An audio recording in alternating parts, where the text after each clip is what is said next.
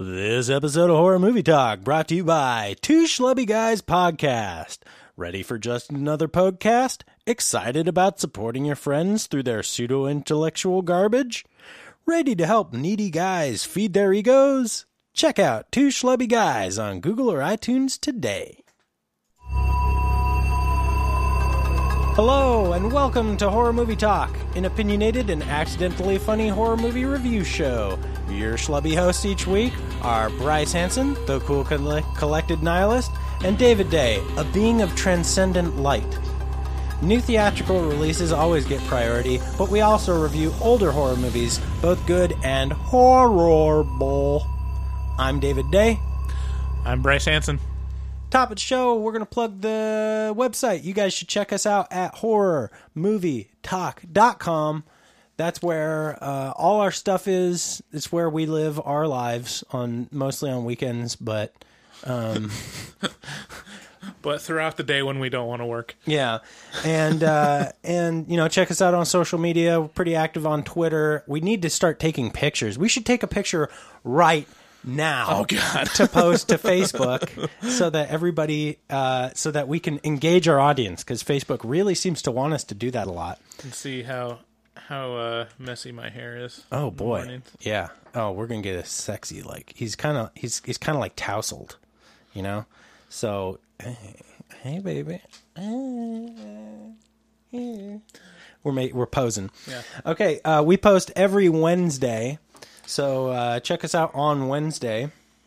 Subscribe, leave a review on iTunes or the um, or, you know, the podcast thingy of your choice. Uh, we just joined the Amazon Associates program, so you know th- we know it's the holidays. We, you know you're going to be you, you know you're going to be going to Amazon buying some stuff last minute style. So just go ahead and click through our site, horror movie talk dot com. There's a link at the top of the site. Click through that link and then buy whatever you're going to buy on Amazon, and you'll be helping the podcast out. You'll be supporting the podcast, doing good during the Christmas season. Um, so, so, you know, click through our link on Amazon. Also, uh, check us at, or, uh, check out Shudder, the horror movie streaming platform similar to Netflix, but it's called Shudder, S H U D D E R. And if you enter H M T at checkout, you get thirty day free trial of Shudder to check out all the crazy cool releases um, and exclusives on there. They got Texas Chainsaw Massacre. They got a bunch of the Halloweens. They got um, Mandy is an exclusive that you can only watch on there. So check out Shudder. Uh, and enter H M T, that's Horror Movie Talk H M T, at checkout and get thirty day free subscription to Shudder. Today, we're talking about Gremlins, which is the the horror movie of Christmas. Um, we'll start out by giving a review of our and our score for the movie. We score on a scale of one to ten, one being horrible, ten being fantastic, and five being just totally average. So, um, yeah. So that's how our scoring works. Let me turn the page and wash my hands. Later in this episode, we will be doing taglines and a new game. So, um, taglines is a game where we make up uh, taglines for the movie. And Gremlins is a hard movie to make taglines for, so stick around to listen to the train wreck that is... horror mo- or, or that is taglines for Gremlins. Also, I made up a new game, and it's the Rotten Tomatoes game. And by made up, I mean stole. stole. I uh, stole this from a podcast that uh, that I listen to fairly frequently, but not so much anymore. Uh, the Adam Carolla Show. Which is, I don't think people know what the Adam Carolla show is. You don't think people know what the Adam Carolla show is? Are you serious? No, I'm is, being sarcastic. Okay, all right. You're being so coy. It's like one of the top podcasts. It is, but I mean, I don't know. If if you're listening to a, to us, mm-hmm. do you, are you a big fan of Adam Carolla? Maybe you are. I don't know. It's likely. It it yeah, it is likely, but maybe not. I Listen mean, to this show. I don't know if you've heard of it. It's called. It's by a comedian. His name's Joe Rogan. Look, there's a big difference between... yeah. But anyway, yeah. So uh, Rotten Rotten Tomatoes game is a game where I pit two movies against each other for their Rotten Tomato score, and Bryce has to guess which one has the higher score on Rotten Tomatoes. Okay, so it's slightly different. It than is a Carolla's different game version. Yeah, it is much different. Carolla's than Carolla's is version. Guessing the actual score. Right. In this, I can't do that really because there's not a panel. We it's only you and me. Right. And I know the answers. Right. So it, that wouldn't work. Yeah. So, thanks again for listening, and let's get into the show. We saw Gremlins. I watched it on Amazon. I rented it on Amazon. Where did you watch it? Google Play. Google Play.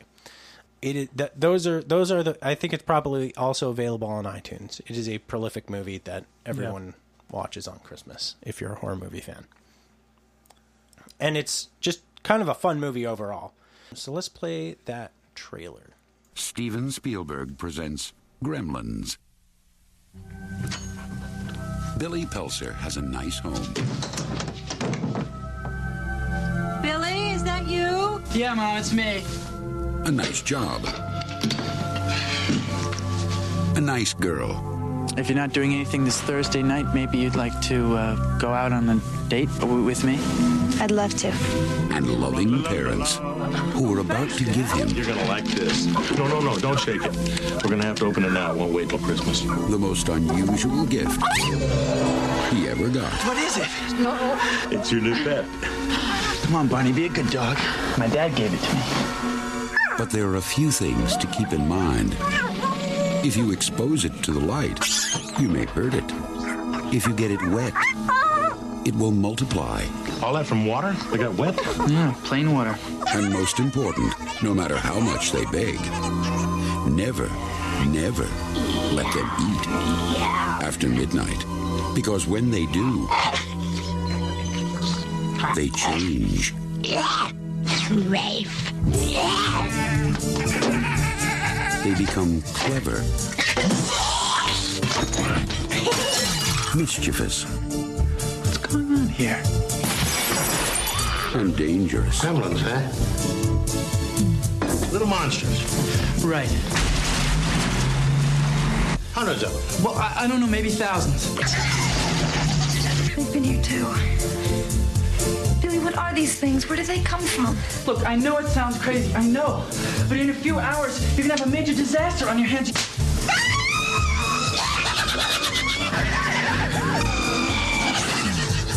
Gremlins, directed by Joe Dante. They'll be expecting you. Yeah, that's a great movie. Gremlins is, yeah, it... it if you don't know what Gremlins is about, what the fuck have you been doing with your life? Honestly, I I I would be very impressed if anybody hadn't seen this movie. This is, it's not quite, so I've had a few situations in my life where I've talked to people and learned that they have never seen Star Wars. And, you know, we're talking about like thirty-year-old people. And I'll be like, what the fuck? You know? How? How did you do that? It seems like it seems like you'd have to live a life of dodging Star Wars, not to see Star Wars. And while Gremlins is not quite that level, it's pretty. It's not far away. As far as like a definitive mass market eighties movie, Gremlins is got to be on the top ten. Basically, yeah, it's like Goonies and Gremlins. Yeah. It's a Spielberg-produced movie, so right. It's not like it's a niche thing. Yeah, no. It's. I mean, have you seen Jaws? No? Okay, what are you doing? Like, go see that. You you need to go see that. Right. It's about a Mogwai in a sleepy little town of Kingston Falls uh, that wakes up to a very unusual Christmas day.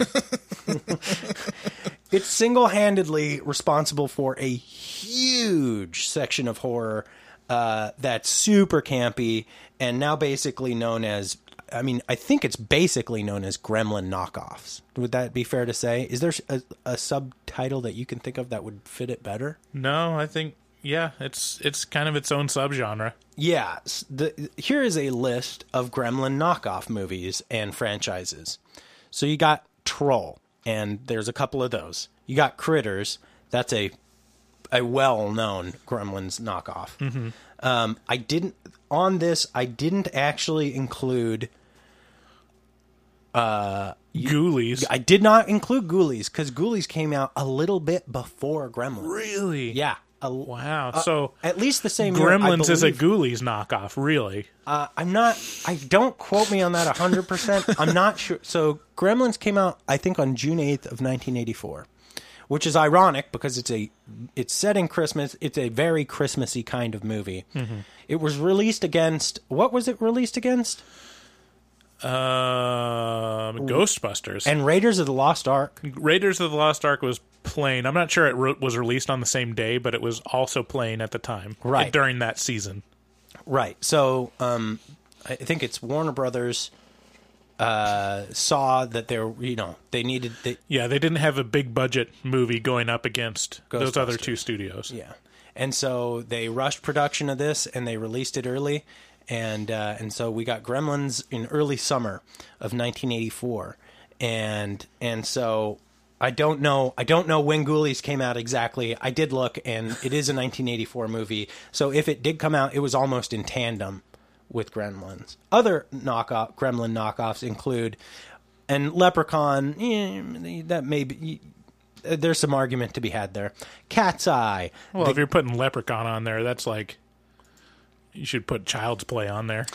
See, now that's where I draw a distinction, right? Because Child's Play is, while similar, is the toy horror movie thing, which it, which does have its own distinct. Like there are a bunch of toy horror movies, right? So there's like Puppet Master, and there's um, Dolls, and there's Child's Play, and there's there's a bunch of of horror movies about toys. Weird. So Ghoulies, it. Says it was nineteen eighty-four, but the release date on IMDb is January nineteen eighty-five. Oh, interesting. So I wonder if it came out on video. It would first. Make sense if Ghoulies was a direct-to-video, even even in the mid-eighties. Yeah, yeah. Uh, Munchies. That's a that's a a very similar, almost exactly similar movie. I'm just reading ahead some of these. The Gate, Hobgoblins. Here's the one you're laughing at. Sorority Babes in the Slime Ball Bolorama. Beasties, Elves, The Brood. So Gremlins substantially influenced the horror genre to uh, to the tune of a lot of knockoffs. And um, and I gave it an eight out of ten. Yeah, I'd give it. I give it a nine. You'd give it a nine, a nine or a ten. I mean, like t- it. Yeah, I mean, I wouldn't. I wouldn't shy around, shy away from ten because it's Gremlins. You're not wrong, and it's it's a widely accepted. Some people probably don't even consider it a horror movie. It's just it's Gremlins. You know, it's it's iconic in so many different ways. Um, this and I think the only thing holding it back is. Like, um, no, I don't know. It's, it's, it's pretty perfect. It's pretty perfect. Uh, I, yeah, I could be, I could be, um, talked into a nine. I don't think it's, it's a ten on my, on my scale. Yeah. But, uh, but it's definitely high up there. If you haven't seen it, you should definitely check it out. And what are you doing? Um, so with that, we're going to get into spoilers, um, because you can't really talk about Gremlins without giving away a lot.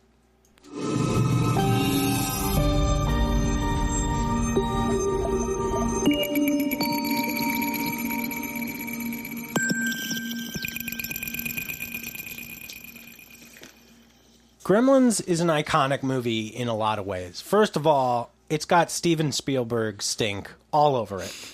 Uh, despite being directed by Joe Dante, uh, Steven Spielberg is the executive producer. And an interesting thing about Bryce is he loves Steven Spielberg and Steven Spielberg movies. And uh, because he was the executive producer on this, I bet Bryce has some very worthwhile takes on this movie. Yeah, man, I don't, I don't subscribe to the hipster dogma of, oh, Steven Spielberg is a hack. Like, he's played out. He's so safe. It's like, uh, he makes some of the greatest movies that have ever been made. Yeah. And he's never made a bad movie. I can't think of one movie that I would label as bad. Yeah, I, like, I mean, I, you'd have you'd have to dig into his IMDb. It would, it would be hard to find one that's average. Yeah, like, yeah, they're all they're all hits for like, the most part. Even even executive produced, like he's he has such a high quality around his name that it's it's really astounding. Yeah, it's kind of disgusting how good he is. Yeah, this this movie it's. Uh, It's got a very strong Spielbergian feel to it, even though it's a different director. And it's kind of like Poltergeist in that it has a... Spielberg didn't direct it, but obviously he had a lot of input on it. Yeah, he was he was there every day. Yeah. Yeah. I mean, Poltergeist was directed by the same guy that did Chainsaw... Texas Chainsaw Massacre, Tobe Hooper. Really? Like, does that look like a Tobe Hooper movie? No. no. It's it's a Steven yeah. Spielberg movie. Yeah. So I wonder what that I wonder what that does mean about um uh an executive producer credit for Steven Spielberg on movies. Like what I, I'd be super interested to maybe not interested enough for me to actually go in and do this homework, but I'd be very interested for you to go in and do this homework. uh Of of actually like taking a look at the, the production like and then and how how in, intertwined he was in all these movies that he executive produces. Yeah, I mean in this I, I read some of the trivia around Gremlins and I mean there's a couple things that he disagreed with. Yeah. That he just let Joe Dante um it felt like have tossed. his have his creative vision on it. And it's it's the stuff that kind of makes Gremlins great. Yeah. That It, it's a real good sign of an artist to recognize it's not what I would do, but this is your vision and trusting them in certain areas. Not there's probably areas where um, he stepped in and made sure that the project didn't shoot itself in the foot. Yeah. So this this movie was written by Christopher Columbus, who um, sailed the ocean blue. So Christopher Columbus, um, I mean he's he's got a lot of great movies to his name. Um, I mean, he did Home Alone. That's oh, that's where his, his biggest fame is from, Home Alone. He did the first Harry Potter movie. Oh, wow. Was directed by Christopher Columbus. The but, best Harry Potter movie. But this is one of his first real projects that he got his name out for and didn't really receive much recognition for it, but he was the writer of this story. Um, and a couple of the, reading in the trivia for in IMDb, couple of the choices that he made would have been very bad for this movie, which was number one, the Gremlins. Who, Christopher Columbus? Yeah.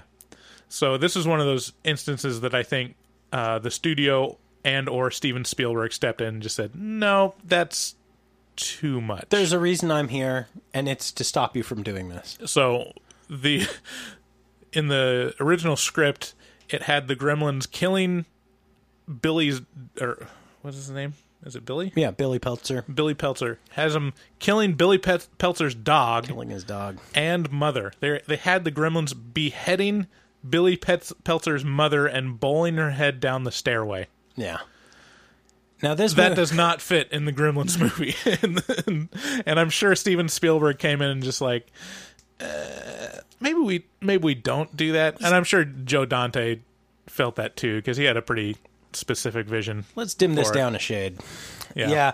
yeah. Um, so for anyone who m- miraculously dodged watching Gremlins for their entire life, uh, I'm looking at you, Adrian, probably. Uh, he, it's a story about a, uh, a, a man who, th- th- okay, so this movie starts out in one of my very favorite ways, which is in a bustling, in a bustling set, Uh, depicting Chinatown with lots of people, and it's just oh, it's it's life, it's life uh, on fire. You know, it's uh-huh. it's just there's tons of people and there's lots of action and it's all crowded, and it just feels lots of sailors getting laid by hookers, lots of sailors getting laid by taking hookers to uh, to hotels, yeah, and uh, where a young a, a, a young Chinese boy leads Randall Peltzer, uh, uh, played by Hoyt Axton, down into his grandfather's shop of Asian artifacts. And Randall Peltzer has an interesting uh, through line in this movie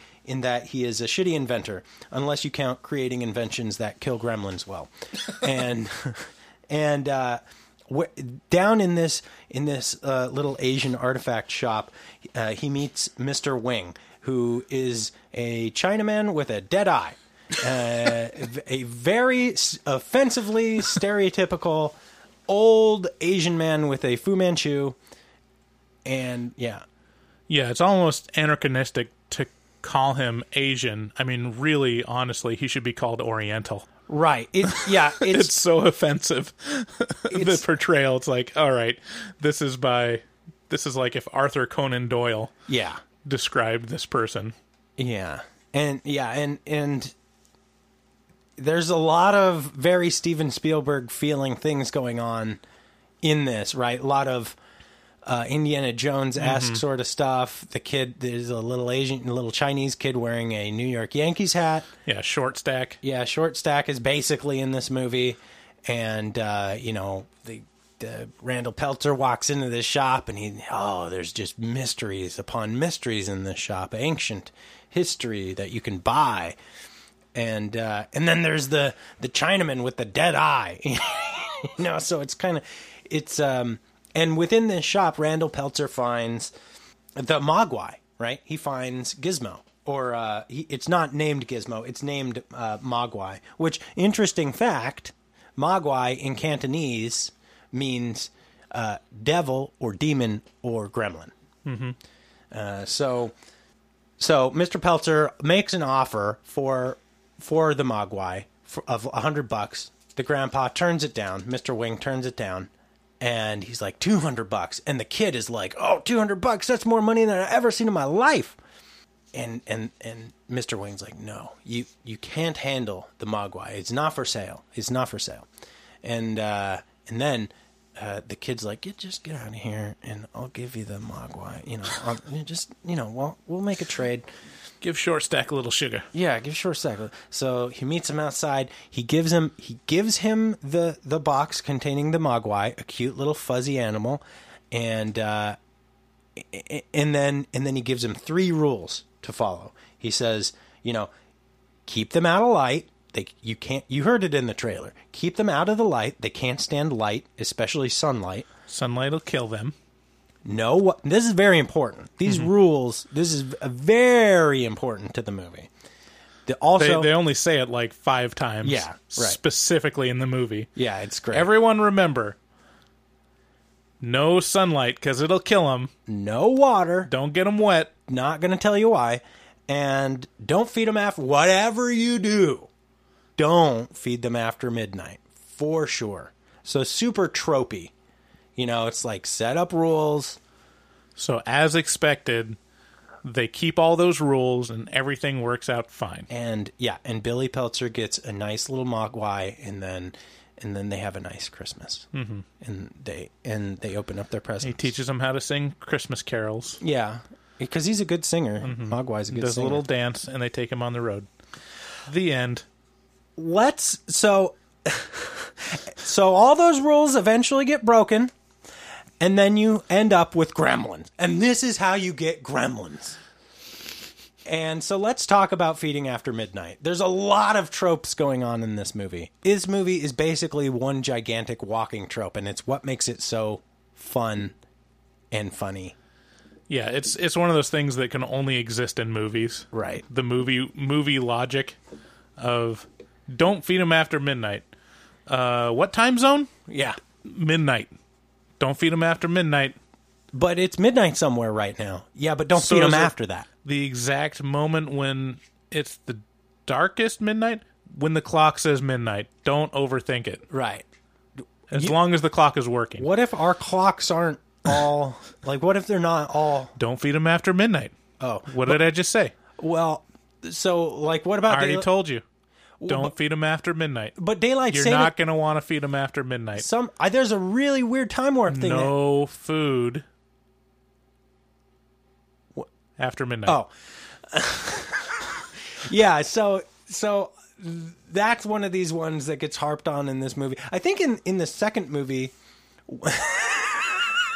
which is a fucking shit show, it's also hilarious. You um, know what's what's funny? Joe Dante, Joe Dante likes, likes the second movie better than the first. Yes. Which is astounding. He's on record. The the director of arguably one of the most notable horror movies ever made likes the second movie, the train wreck of a second movie, more than he likes his own work. Well, didn't he directed the second movie? No way, did he? Yeah. I mean, if anything, that shows you... I wonder if Spielberg had See, anything to do with the second movie. On that second movie, it was his um, it was his Mexican counterpart, Señor Spielbergo. Was it really... Joe Dante, did he direct? I, I figured... I I give no time of day to Gremlins two because it's so ludicrous. Oh. So I, I have not learned anything about it. Let me find... Yeah, Gremlins two, The New Batch, directed what? by Joe Dante in nineteen ninety. What the fuck? Yeah, Joe Dante doesn't have... He must have said that most, as a joke. Uh, I don't know. I mean, the, the movies the movies that he've done, he's done, it's not the most impressive. It's movies that I like. He did Inner Space. Did you ever see Inner Space? No. Is that about Inner Space of my mind? No, it's about... Uh, um. What's his name? Dennis Quaid. Oh, no. Gets shrunk the size of, like, a molecule and injected into Martin Short's body. Oh. Oh, okay. It was delightful. Like, that that movie it was delightful. made... That movie made me love Dennis Quaid, and it's... I always thought Dennis Quaid was misused and a missed opportunity in Hollywood, because he would have been a great, like... poor man's Harrison Ford in anything. Let me tell you about who would agree with you on that. Your mother. Dennis Quaid.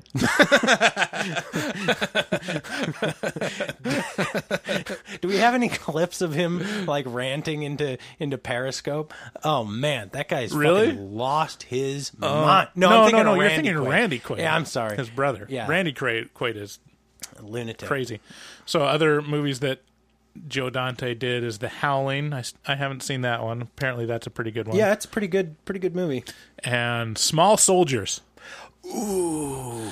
Oof. That's that's the top the top four on his I M D B is Inner Space, Gremlins, The Howling, and Small Soldiers. When I see Small Soldiers, I'm like, oof, that's not a mark of quality that for him. The thing about Small Soldiers, it had a really good marketing. Like, the concept was super cool. And then, and then, even as a kid, I was like, "Oh, this is this is very bad." He directed several episodes of Hawaii Five-O. Oh, okay. The most recent one. Oh. Oh no! That's poor Joe Dante. Oh, Joe Dante. So when he says he liked the second one best, that makes me wonder if just con- he actually thought it was better. That's like concussion material. Like, you've you've produced a real actual masterpiece and you like the piece of shit better? I mean, I grew up I I watched Gremlins two a ton of times. So, I mean, I'm not above liking it. It's it's a it's a, it, for what it is, it's hilarious. Yeah. But it's not good like Gremlins is. Um I'm trying to see if it was produced by Spielberg too. Um, it was written, yeah, it was executive producer, all the same people. Gremlins two. Um, it was also written by Christopher Columbus. Yeah. Wow, it was written by Christopher Columbus? Oh, no, characters. That's, that's Oh, okay. All right. It was written by Charles Haas. There's a great, I played the the sketch. The Key and Peele sketch? The Key and Peele sketch. There's a great Key and Peele sketch about the, the, uh, the studio execs discussing, oh no, the writer's room for Gremlins two. Right. And they bring, they bring in the punch-up artist, the script punch-up artist, and it's... Uh, it's it's very telling. Yeah. It's actually, I mean, it's a, it's a, like, if you're, if you're curious, if you want to know about Gremlins two without having to watch it, just watch the Key and Peele sketch about Gremlins two and you'll get every, everything yeah. you need to know. one hundred percent. It, it will educate you up. Yeah. Um, interesting tidbit about about Gremlins. Gremlins is single-handedly responsible for the name of every ugly and small dog from nineteen eighty named from nineteen eighty-four to nineteen ninety-six. Gizmo. Yeah. Primarily primarily Gizmo. Gizmo's adorable though. He is adorable. I would name a really cute dog. I said Gizmo. Small. All cute dogs are small. So I included that demo. Yeah. But usually it's those ones with the little, the fucked up uh, teeth, you know, where they can't keep the teeth inside their mouth. That Probably guy, a lot of Chihuahuas named Gizmo. Yeah, there's a lot of, uh, like, Maltipoos and stuff uh-huh. named Gizmo. Um, so Gremlins is filled with a bunch of Easter eggs. It's filled with a bunch of tropes and a bunch of Easter eggs. Uh, some of the more notable Easter eggs in Gremlins. Now, I'm not going to go through the story of Gremlins necessarily. We can touch on so it. So you, you heard the rules of Gremlins. Don't get them wet. Don't feed them after midnight. Of course they get wet. Yeah. And of course they're fed after midnight. And don't put them in the light. So what, what happens is if you get them wet, they start multiplying. A bunch of Gremlins or a bunch of Mogwai and or Gremlins pop out of, of the back. Of, of the who, one you got wet. Of whichever one you get wet. And then if you feed them after midnight, they go from the cute, furry Mogwai into the slimy, reptilian, evil gremlin yeah. creature. What's the matter, Dave? Don't you like to get wet? That's from that Dave Chappelle sketch with uh, with oh, Wayne yeah. Brady. Wayne Brady gonna choke a bit. Um, yeah, yeah. So if so, I felt really ba- I felt really bad for Gizmo when he got wet because. You know, then a bunch of little little uh, Mogwai pop out of his back, mm-hmm. and he looks so sad and and worn out. Like he's like, imagine you produce more of you, uh, just spontaneously within a couple minutes, and then they're they pop out of your back. Now you're fucking spent. You know, this is like exhausting because you're basically cloning yourself. Mm-hmm. And uh, and they they whore him out in this movie to doing this, and poor little guy, he's so cute. Yeah, yeah, he just looks so tired. So that's basically all you need to know for the plot. The Gremlins are like just little evil creatures that cause havoc. They're Gremlins, just chaotic evil, yeah, creatures. Yeah, and uh, they're yeah they're they're fun and funny and chaotic and terrible. And so on to the fun. Points. Yeah. So some of the more notable Easter eggs in Gremlins are, uh, so for example, Stripe is the leader of the ba- of the of the Gremlins, right? So he's he's the the the big boss Gremlin, and he's got a of course he has a white mohawk that's a, got a stripe down his middle. He's a fucking ooh, that's how you know he's bad. Mm-hmm. This is the eighties. Yeah, this is the eighties. He he uh, attack in the end in, in the ending sequence. He attacks Billy with a chainsaw, and that's an, an a direct ode to the Texas Chainsaw Massacre. It's very very similar um, to the way uh, Chainsaw ends. Uh, at the start of this movie. There's uh, it, the movie theater in town is showing two movies, A Boy's Life and Watch the Skies, which were working titles for executive producer Steven Spielberg's E T the Extraterrestrial and Close Encounters of the Turd of the, of turd. the turd kind. High five. Right on.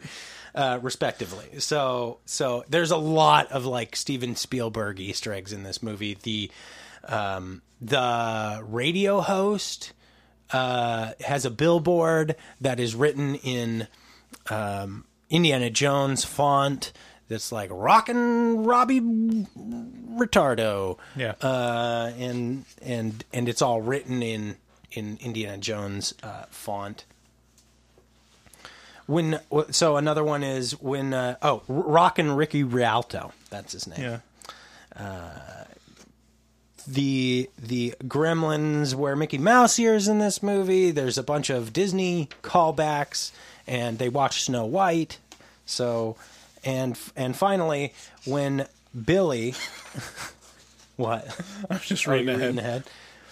Uh, when Billy, who's played by Zach Galligan, leads uh, Pete, who's played by Corey Feldman, a very young Corey Feldman, up to his, so they, he, so Billy takes Corey Feldman up to his room to show him the Mogwai, and there's a rolled up movie poster for The Twilight Zone, the movie, in the background, just kind of above the stairs there. So that, that scene with Corey Feldman is probably one of my favorite scenes in the movie that underlines how eighties it is. Yeah. Or how much movie logic there is. Yeah.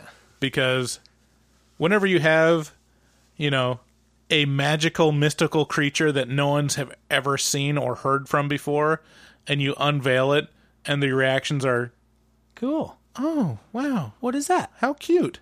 Not like, oh my God, what, what the, the fuck? What the fuck is that, Billy? Is that, did you discover that? Is this an, did you find this in a crater? Oh my God. Is this an alien? Is this an alien? Now this brings up an interesting so point. So that, this is like, in, in the scene, Corey Feldman, little cute, cuddly Corey Feldman, um, pours some water on Gizmo. And results in all these Mogwai popping out. Yeah. Um, a la an R popping video. and uh, and then Corey Feldman just, his character is like, huh. I got him wet by accident. Yeah. And then, happened. and then Billy is like, oh my God, this is the most fantastical.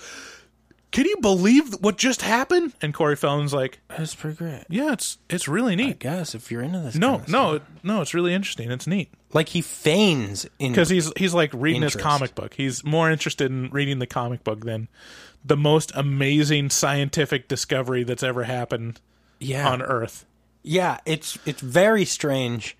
It's and like, so like all the all the reactions of, of people in in eighties movies when it's like, you know, half the, the town is on fire, and Billy comes in and he's like, the Gremlins are attacking! And the policemen are like, right, Gremlins. Right, kid. Get out of here.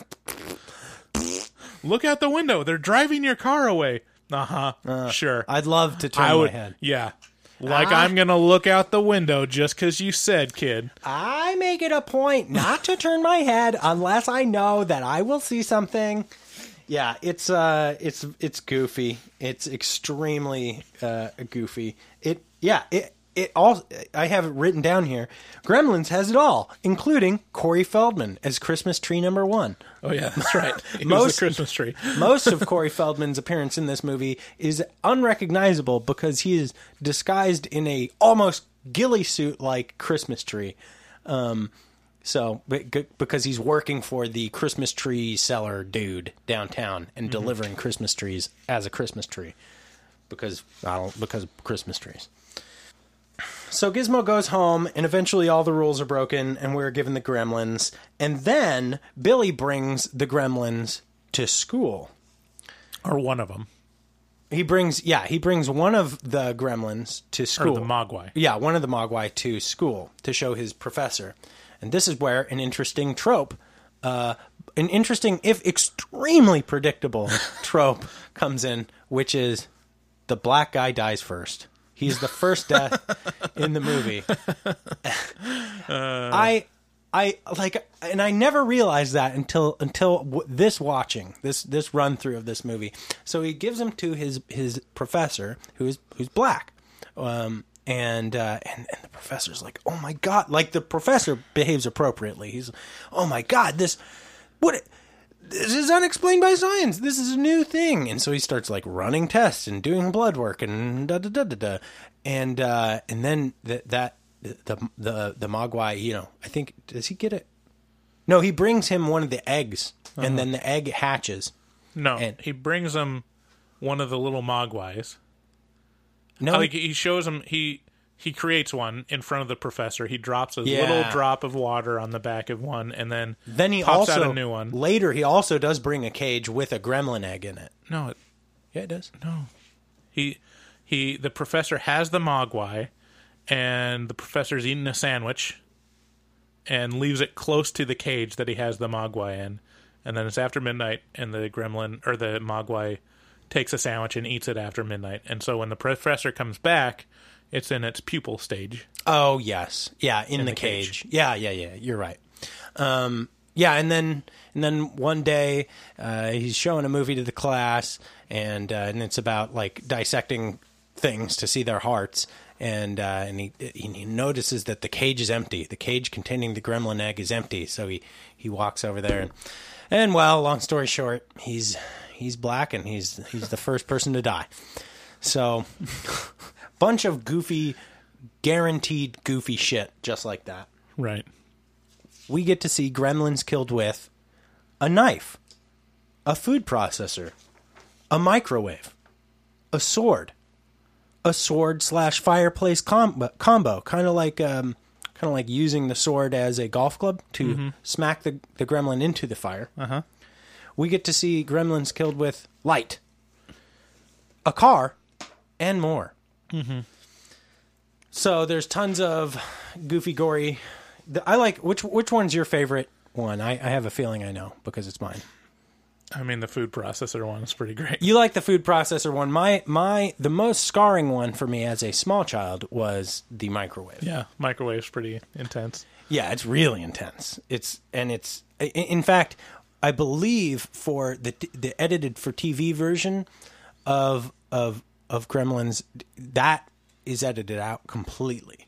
Um, yeah. And I think the food processor one maybe as well, yeah. which is kind of unfortunate. I yeah. get it, because the censors were pretty heavy duty when we were growing up in the nineties. So the, the father in this was probably one of my favorite characters. Yeah. There's a couple things, like he's a failed inventor, and I feel like one of his unrealized greatest contribution contributions to mankind is an orange juicer that juices unlimited orange. Yeah. A tremendous amount of orange. It's like, yeah, this doesn't work how you want it, but it does spew out orange. It does like turn... juice from one orange for about, you know, like ten minutes. It does. So it does produce uh, infinite orange juice from a single orange. Right, and then also gremlin blenders. Yeah. But he was, in terms of like cast, he was one of the best ones. And and looking at the trivia on I M D B. That actor, uh, what's his name? Hoyt? What's um, his, yeah. Um, Hoyt Axton. So Damn, apparently. That is a f- man's man's yeah, name. Yeah. Hoyt Axton. Apparently. Big, McLarge, huge. He didn't really use any of the script. Most of his lines were ad-libbed. It was, it was close to the script, but watching it, they're all perfect. All of his lines, all of his delivery was perfect for the defeated inventor or salesman that's when it s- squeezes the uh, or shoots the toothpaste from the bathroom thing onto his suit. Just the perfect reaction I that gotta, a salesman would have would be like, that's not a problem. That's not a problem. It'll wash right out. Just moving well, right on like, in the stream of it. Anyway. Yeah. That's that's tomorrow. That, I gotta I gotta fix that tomorrow. Yeah, he's he's really. I can't. I, I did not know that he improvised a lot of that. Yeah, because yeah, I mean, dude's a, a fucking pro. Yeah, he's he's clearly just a seasoned vet yeah. of acting, and just a perfectly cast for that for that role.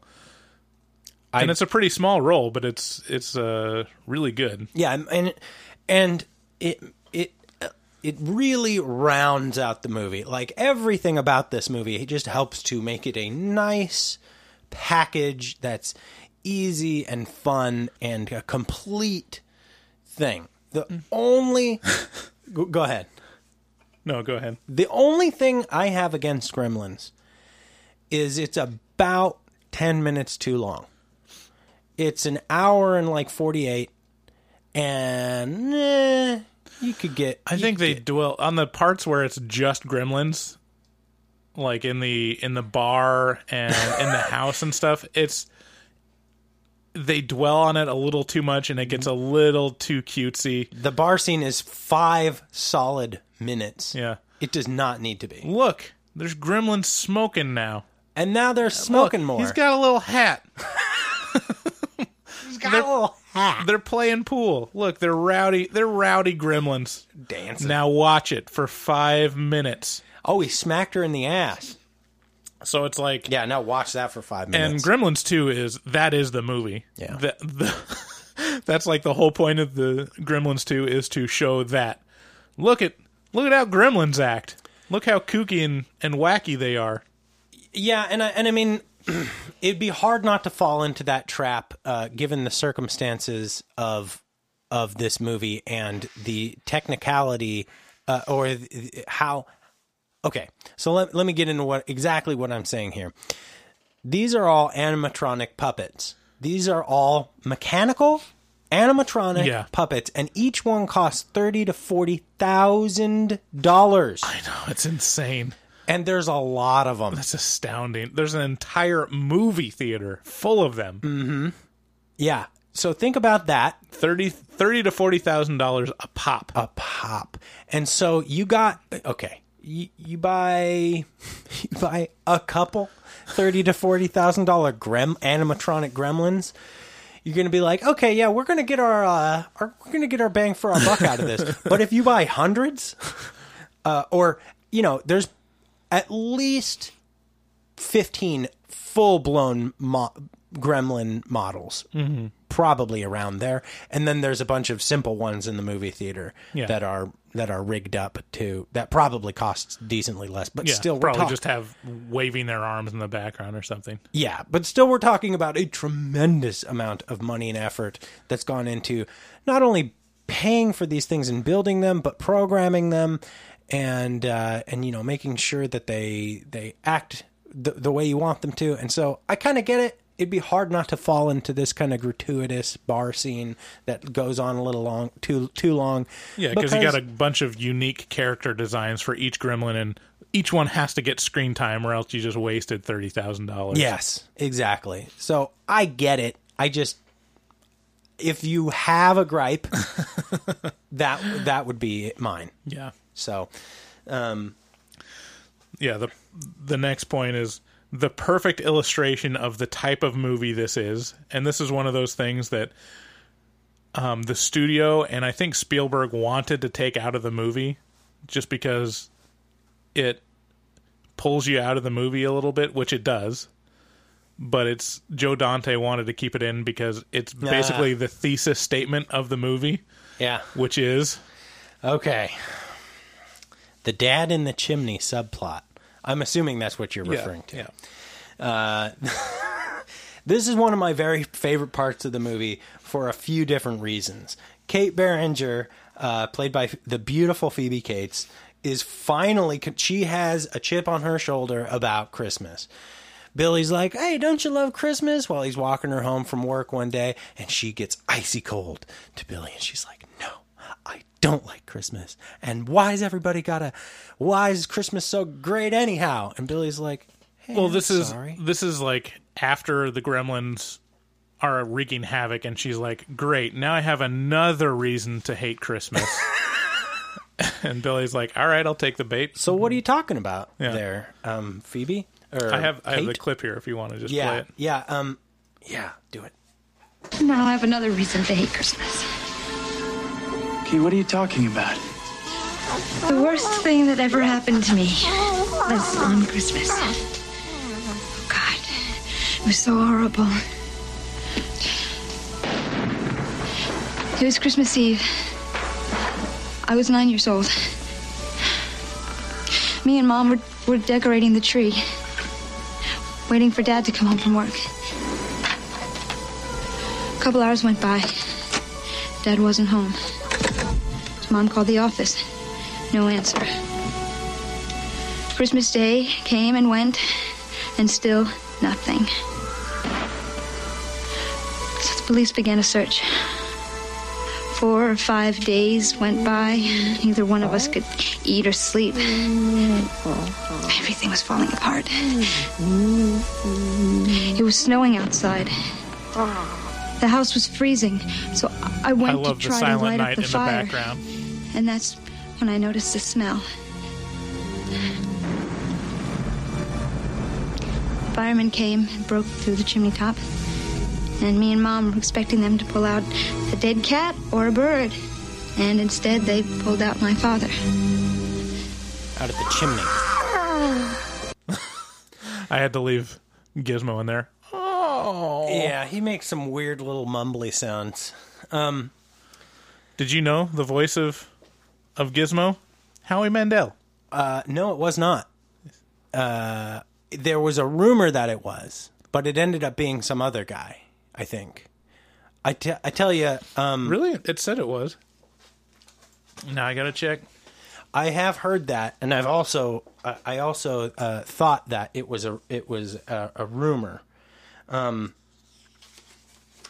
there... Uh, b- b- b- So, g- getting back to this uh, chimney, Dad in the Chimney subplot, this is one of the best parts of the movie for me, for a lot of different reasons, because it it's like a so like such a tertiary, like separate thing. It's such a color thing. It's, of like, yeah. It feels so. It's a non sequitur. It just comes out of the blue. It doesn't add anything but color. Yeah, and. And upon close examination, it gets real fucked up in how dumb it is. So days went... So she tells the tale of Christmas Eve, the night her father went missing. Days went by. There's no sign of her father. So but at, that, at some point, the house starts getting cold. So she walks over to light a fire. This is days after this. She walks over to light a fire, and she notices a smell. And when the fire people come, they they pull out her dad, because because he was trying to surprise her for Christmas and accidentally wedged himself in the fucking chimney. Now, I don't know about you, but if I'm dressing up as Santa, I'm not, and to surprise my little girl, I'm definitely not going anywhere near the chimney. I won't be on the roof at all. In fact, I won't go near my roof. Because my daughter, not on the roof, also, I can't, I know I will get stuck in the chimney. one hundred percent. Definitely, definitely. Any person will get stuck in any chimney. And can you imagine how terrible a Santa suit would look after coming down a chimney, too? It, You'd be like the scariest thing. It would be some sooty, blackened...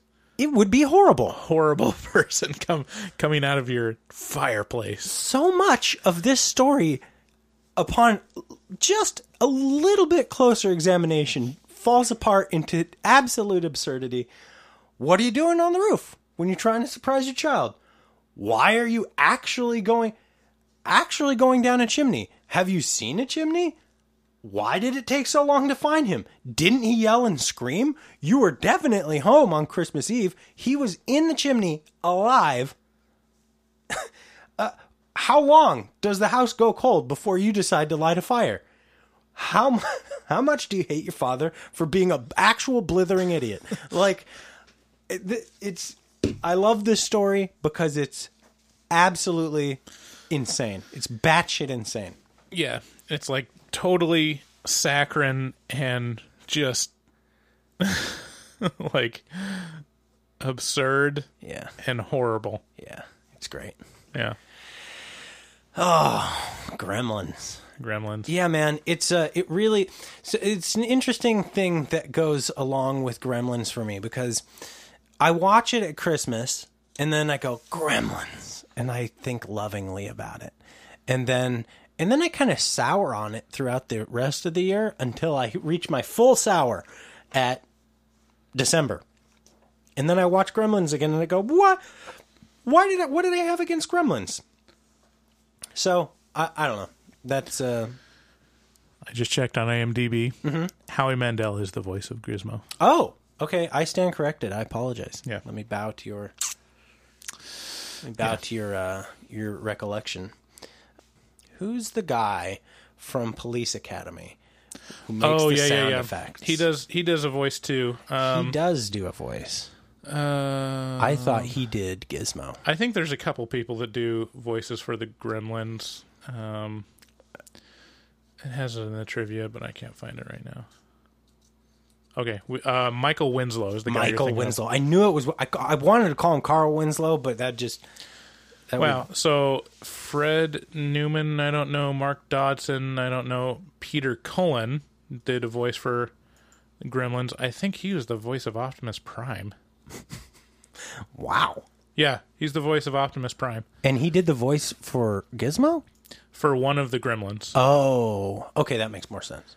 Um, also, Bob Bergen, Michael Sheehan, and Bob... I mean, just a bunch of people, but most notable, Michael Winslow, the guy that makes all the sound effects on Police, Police Academy. All the Police And Academy Peter Cullen, the voice of Optimus Prime. You heard it here first, folks, or maybe like third. Uh, so, some interesting facts that I thought were hilarious. Um, uh, if you, if you want a long... If, if you... have an itch about Gremlins to scratch, head on over to the trivia section of I M D B. It is a never-ending list of funny, goofy shit about this movie. An earlier attempt to produce Gremlins in a more cost-effective way than making animatronic Gremlins yeah, this is hilarious. was to... Att- was to attempt to have monkeys. I would love to see a screen test of this. Play the Gremlins... But that was abandoned because the test monkeys panicked when made to wear a gremlin head. Can you imagine, Bryce, how much better would this, would this movie be uh, if there was a bunch of monkeys playing the gremlins? Yeah, it'd be fantastic. Th- that would be an alter. That would like be. That would be the butterfly flapping its wings that changed all of humanity. Yeah, it, it would be insane. I'm just saying. Yeah. Another fun fact uh, was after watching Tim Burton's earlier uh, short films, executive producer Steven Spielberg considered him first to direct this movie. But he decided against it because at the time Burton hadn't really done anything other than like a little yeah. short. Yeah, and actually, I don't know. How how do you think he would have done? So his first feature length was Edward Scissorhands, which was fantastic, but it was original material. How do you think he would have done on a big budget I think we can, Gremlins movie I think for we his can first movie? All agree that Tim Burton started very strong and then um, kind of f- fizzled from there. Like, not to say that he got bad after Edward Scissorhands, just it kind of went down. It was a big boom, and then it kind of went down from there.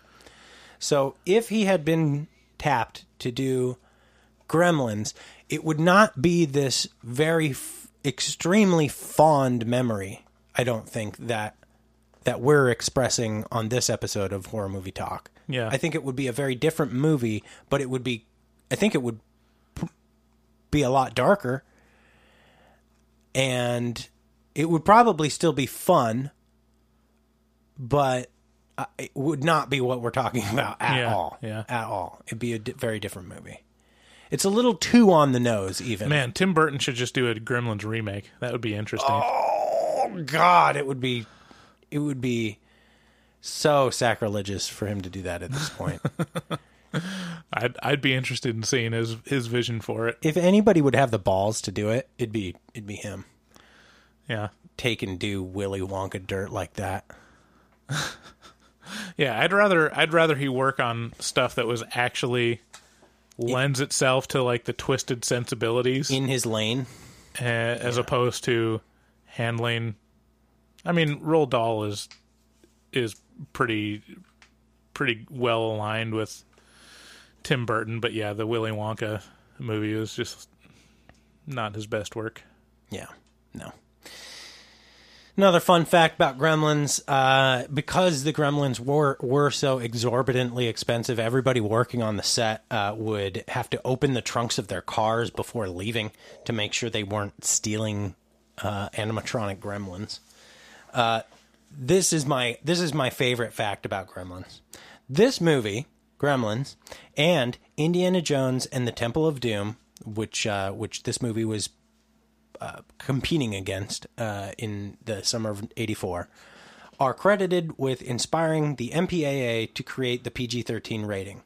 So this movie and another Steven Spielberg movie are single-handedly responsible for the P G thirteen rating, which makes total sense because P G thirteen yeah. is Steven Spielberg's rating.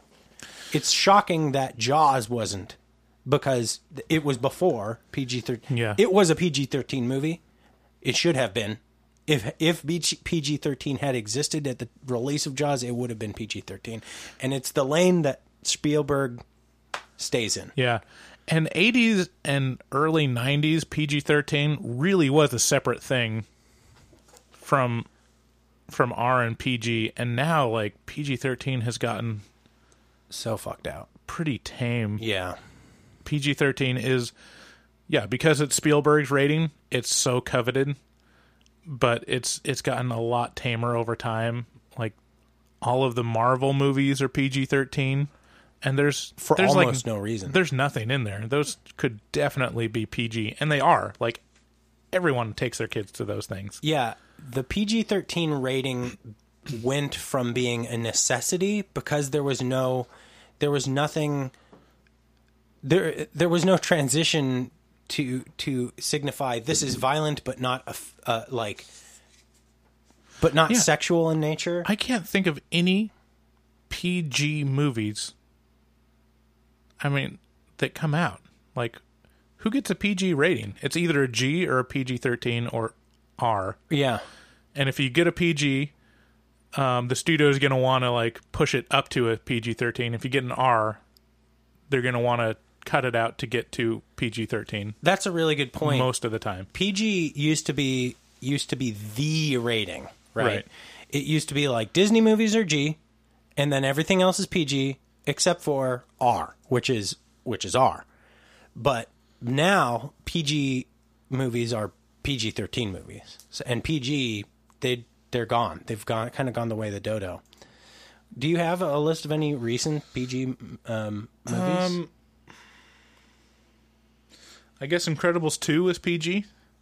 I guess there's some animated movies that are P G. Coco. The Greatest Showman was P G. Oh my gosh. Yeah, I guess I guess they're out there. Just not anything. It's just not it, like it's something no one will talk about because because it doesn't matter. Moana was P G. Wow. What? Yeah, this, this is weird. I guess it's a it's a little more prevalent than I than I realized. Movies that I mean, so Coco, that one deals with death. Yeah. Um. So I can see where that's coming from. It's definitely a kid's movie, though. Yeah. So, okay. Well, just shows how how in touch we are with the P G rating. But um. Anyway, so Gremlins and uh, Indiana Jones and the Temple of Doom single handed re- single handed re- responsible for Uh, the P G rating. Finally, well, no, that's actually pretty much all the fun facts I have uh, that I think were, are worth talking about for Gremlins. What do you think is the who who who should who should watch Gremlins? Who would like Gremlins? Everyone. Everyone. It's a Spielberg movie. It is. Everyone will like it, and you might feel, uh, you know, that your hipster cred doesn't doesn't work because you liked a movie by Steven Spielberg. But it's worth seeing, and yeah. You'll like it, and you'll be engaged, yeah, you... and you'll laugh and feel things while you watch it. Yeah, you will feel things, mm-hmm. for sure. It's a fun movie. Yeah. Anyway, so that is our review of Gremlins, one of the funnest Christmas movies you can watch. And now let's move on to Tagline.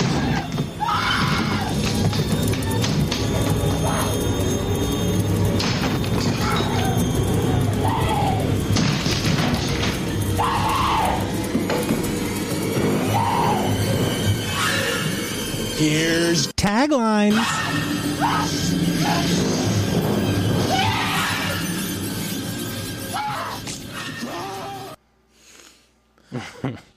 Did you turn that down before the end? I did. I didn't get my my extremely loud scream. So Taglines is a game that we play uh, where we make up taglines uh, for the movie that are fun, funny, or notable. And Gremlins was not easy to do that for. So. Some of them are easier than others. Yeah. And the longer we do, I, I don't know. It felt like the creativity flowed a lot better early on in the podcast were like, yeah, this is brand new. We're excited. Yeah. Got all these creative juices, and now it's every episode. Oh, God damn it, taglines. I'd be interested to... Well, that's how we feel about it. I'd be interested to know how, how the audience feels about taglines, because there's a certain amount of cringe that some people enjoy a lot, uh-huh. and I think taglines is a great way right. to deliver that. Yeah. Um, to really give people... Um, to, to to lay down and expose my belly to, to my critics. Uh-huh. Bring okay. it. Okay. Gremlins. One more reason that China, that Chinatown should be avoided.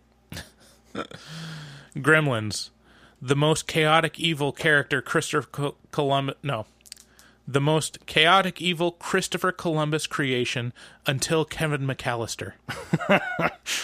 Kevin McAllister is definitely more diabolical than... than Gremlins. Ooh, that's a good... Um, who would win? Yeah, Gremlins are... I mean, definitely Kevin McAllister. Kevin McAllister. You would think so. If Billy... could defeat the Gremlins. Oh, yeah, then it's no. Like, yeah. Kevin McAllister would, like, nail them to a table and turn a blowtorch on their genitals or yeah, something. Yeah, he'd crucify all of them. Yeah. Yeah, you're right. Gremlins. This fuzzy little creature loves to be pat, but just don't get it wet. And only, f- and only when feeding it after midnight, use protection. Okay. okay, so I wrote that. Yeah, let's break this down. I wrote that. and then I read, and then after reading that, I was like, I wonder what the actual tagline for Gremlins was. And one of them was, don't get them wet, keep them out of bright light, and never never feed them out after midnight. Mm. So I basically just wrote okay. a, a slightly more sexualized version of that. Okay, that works. Gremlins, Howie Mandel's best work. Ouch. That's brutal. I actually liked Howie Mandel's stand-up stuff early on. I um everybody says he's such a mensch, right? Everybody says yeah, he's, he's a nice guy. He's a really great guy. In terms of like watching what he got yeah. famous for, I mean, he's on the realm of he's barely a comedian. It's more like performance artist yeah. stuff that he did. Yeah. But it was like unique and it was impressive. It's kind of like watching Jim Carrey stand up. It's like, I don't know what I'm watching. Yeah. It's not, it's not actually that funny, but it's really impressive. Yeah. It's, um, yeah. Uh, I'm always interested with those kind of comedians. I'm always interested to know what other comedians think of their craft. Like, are they getting snubbed or are they like, wow, that is impressive. Like, look at fucking Jim Carrey over there. Like, he looks exhausting. Right. And, yeah. but, but damn. Like that's, there's no denying that talent. Um, Gremlins, if you think rules are for chumps, think again. Gremlins, look, they act just like us. Yeah, they do. Those little douchebags. Those are mine. Okay, so there, there it is. That's the, the... You didn't use any of the ones I gave you. I'm disappointed.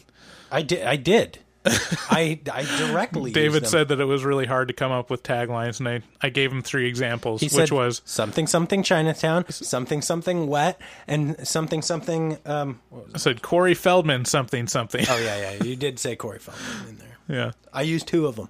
Yeah. Uh, so now we're going to move on to a game that I don't have. We don't have an intro for yet. We're going to see how this does, and then uh, and then we'll create an intro for it uh, maybe down the road. This is the Rotten Tomatoes game, and the way this works is I pit two horror movies against each other, and the thing that I pit against th- them against each other with is their Rotten Tomatoes score, right? So you got to guess which has the higher critic score. All right, critic score, not overall score. Not overall. Is this score. the like the it, it is upper tier critics, like the it is it is hang on the hang certified on. critics or whatever? Yeah, um, it's it's the it's the the score that the movie gets in in Rotten Tomatoes. Um, okay, so the overall score, I believe so. Let me let me. Let okay, me... okay, yeah, yeah, yeah, yeah. The critic score. So there's there's like the critic score. And then the audience score, but within the critic score, there's like the certified let me like, be, top critics. Let me be very specific. This is the Tato meter score. This is not the audience okay, score. Okay, Tato meter score. Right. Okay, so the first two movies that we're pitting against each other, and you have to guess which one has a higher rating on Rotten Tomato, is Gremlins two, The New Batch, versus Black Christmas, a movie that we just reviewed uh, very recently in this Ooh. Christmas season. Gremlins two. You're saying Gremlins two has a higher score? Yeah. No, you are really? wrong. You are wrong. Wow. Are they close? They are exceedingly close. Um, Black Christmas has a seventy-one percent. It wins with a seventy-one. And Gremlins two, The New Batch, comes with a sixty-nine percent. What's the... sixty-nine. What's the Fresh... Where does it cross over to Fresh? Um, it, I think it crosses over to Fresh at like sixty. Okay. And then it... So they're both Fresh. And then it's certified Fresh at like eighty-five or ninety. Yeah, I think like Black that. Christmas must get a lot of yeah. nostalgia love because w- when I read stuff from back then, it was not well received. Right. At all. And even now, I mean, I read a after we did the our review last week. What New, did you give it? Like a four? Yeah. Like a yeah. New York Times was doing a review of Christmas uh, Christmas horror movies. Mm-hmm. Like, I think it came out the day, but they did a review on Black Christmas. Um, like a modern person reviewing it. Okay. And they did not like it. Ooh, it was bad. Yeah. So yeah, it, it's a little surprising. It doesn't hold up well over time. Yeah. Yeah, Gremlins two is not a great movie. It's not that surprising. It's not a sixty-nine. All right. Um, the next, uh, so you got that wrong. Uh, that's that's one box, that's one wrong. All right. Uh, the next two movies we're pitting against each other is Silent Night, Deadly Night, a movie that you loved. I gave it a nine out of ten. And and Dead Night, which is a oh, come on. little indie film. Oh, no. Silent we, Night, Deadly Night. That we have without yet question. to release. Don't even. We have yet to release our review on Dead Night. We're going to release it as a bonus episode at some point. It's a very bad movie. It's very bad, and it's probably a, a pretty bad podcast episode. Yeah, it's probably that's why it's going to be released as a bonus yeah. episode. Just, you know, it was the third episode we recorded, second or third, something like that. Yeah, yeah. Uh, so you're going with Silent Night, Deadly Night for absolutely for sure. for, for sure. sure for sure. That's uh, wrong. No fucking way. This is the biggest split that we have. No way. No way. That just means whoever whoever reviewed Dead Night, that was a straight to streaming, so that's just obscure critics. That, They're wrong. This is wrong. Yeah. This is this is a great example of why Rotten Tomatoes, you really shouldn't go off of it for you so, shouldn't use it for, for everything. Yeah, so the Rotten Tomato score, just so people understand it, if you don't know, it's not a one to ten, it's not a one to a hundred percent rating. It's based on the percentage of positive versus negative reviews. Right. So if the sentiment of the review is mostly negative, it gets like, you know, a minus one. And then if it's mostly positive, it gets a plus one or whatever. And they just take the average of it or something like that. So Like is... so, so let's get into exactly the score for Silent Night, Deadly Night, which is one of Bryce's new favorites. That's so crazy.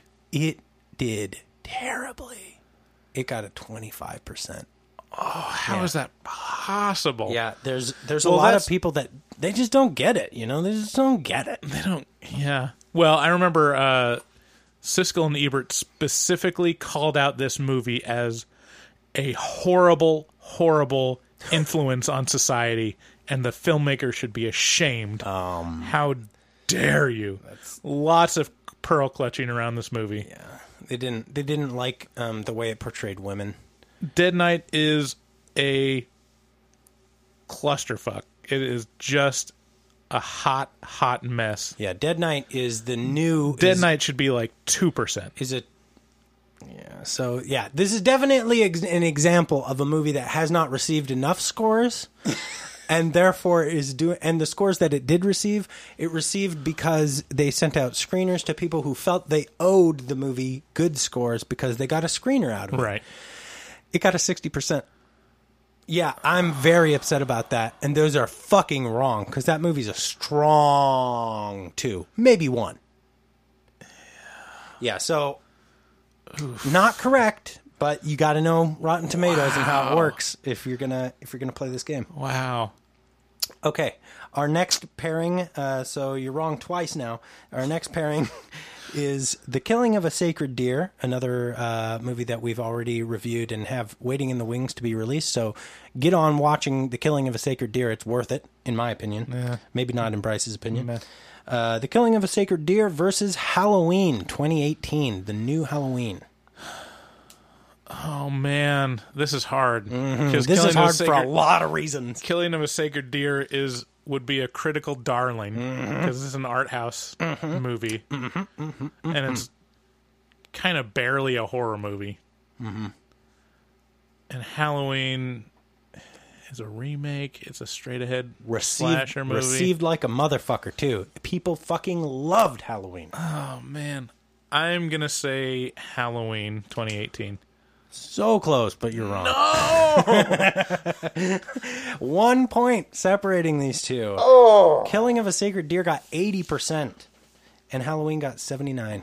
All right. I Which I, I found that hard to believe, but the, the art housiness of it, I, I would have thought would have catapulted it into, like, the high eighties.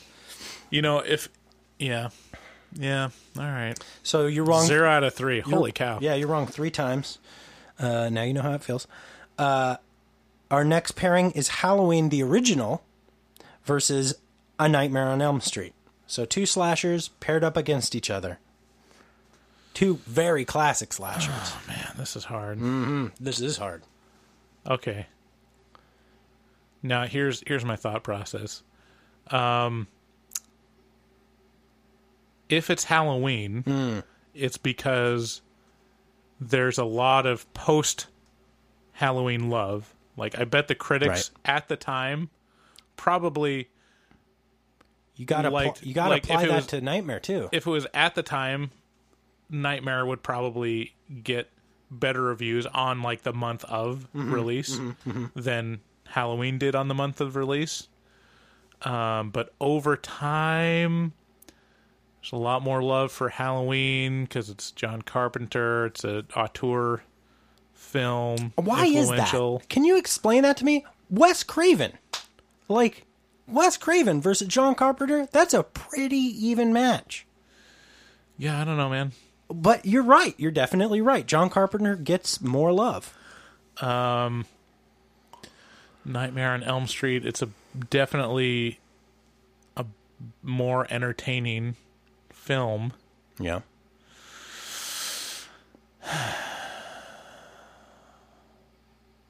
I'm gonna say Halloween. You are right. Yes. By one percent. We're talking ninety-five versus ninety-four. Nightmare. Yeah, God. And I'm sure at the time it was more like seventy in the seventies. For for both of them. For both of them, yeah. Yeah, you're probably right. At the time for Halloween it was probably like in the teens or something from critics. Yeah, yeah, I would imagine so. Being, being, it does not pay to be a groundbreaking artist when your art is ultra disturbing. Yeah, yeah, um, yeah. So, and our final matchup. Uh, I love both of these movies. Um, Dead Snow, which is, I believe, it's a two thousand eight. Zone. You, you've seen this? I haven't seen it, okay. But I know it. Okay, Dead Snow is a two thousand eight, I think, two thousand eight, two thousand nine zombie movie, zombie Nazi movie. Mm-hmm. Uh, in and it's subtitled, and it's a fun time, uh, versus Evil Dead two, Dead by Dawn. My, maybe my very favorite, maybe my very favorite horror movie.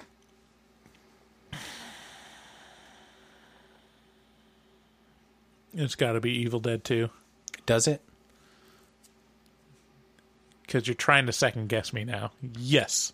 You are right. Yay. Hey, you walked away. You started out terrible, and you walked away from this at, you know, pretty, I mean, not not good.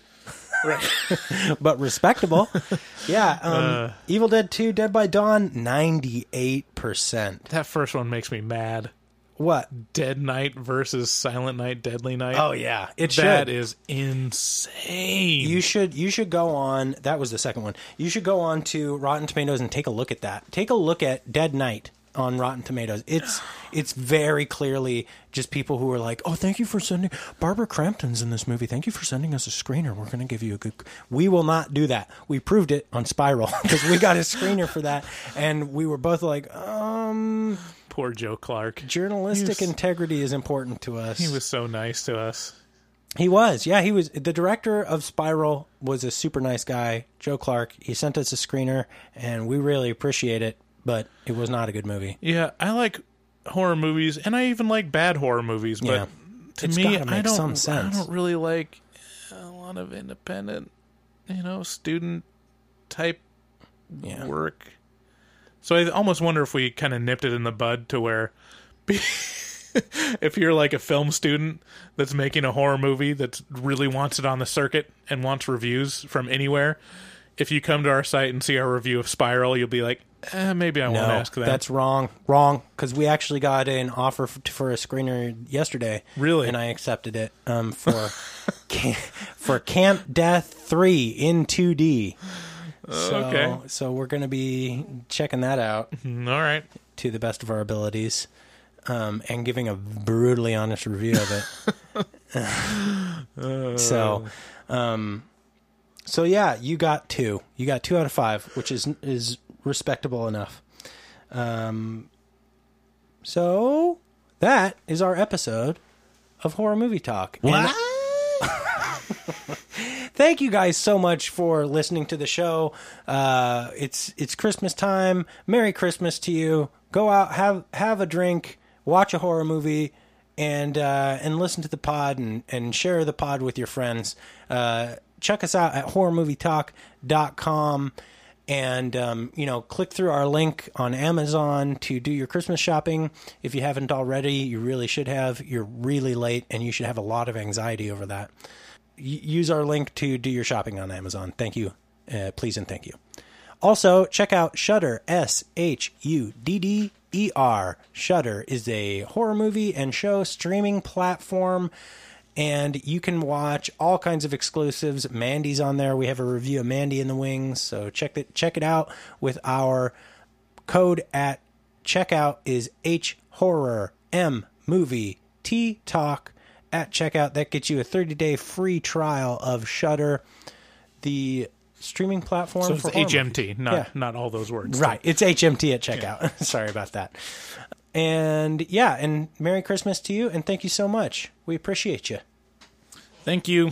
Bye. Merry Christmas. Merry Christmas. Bye.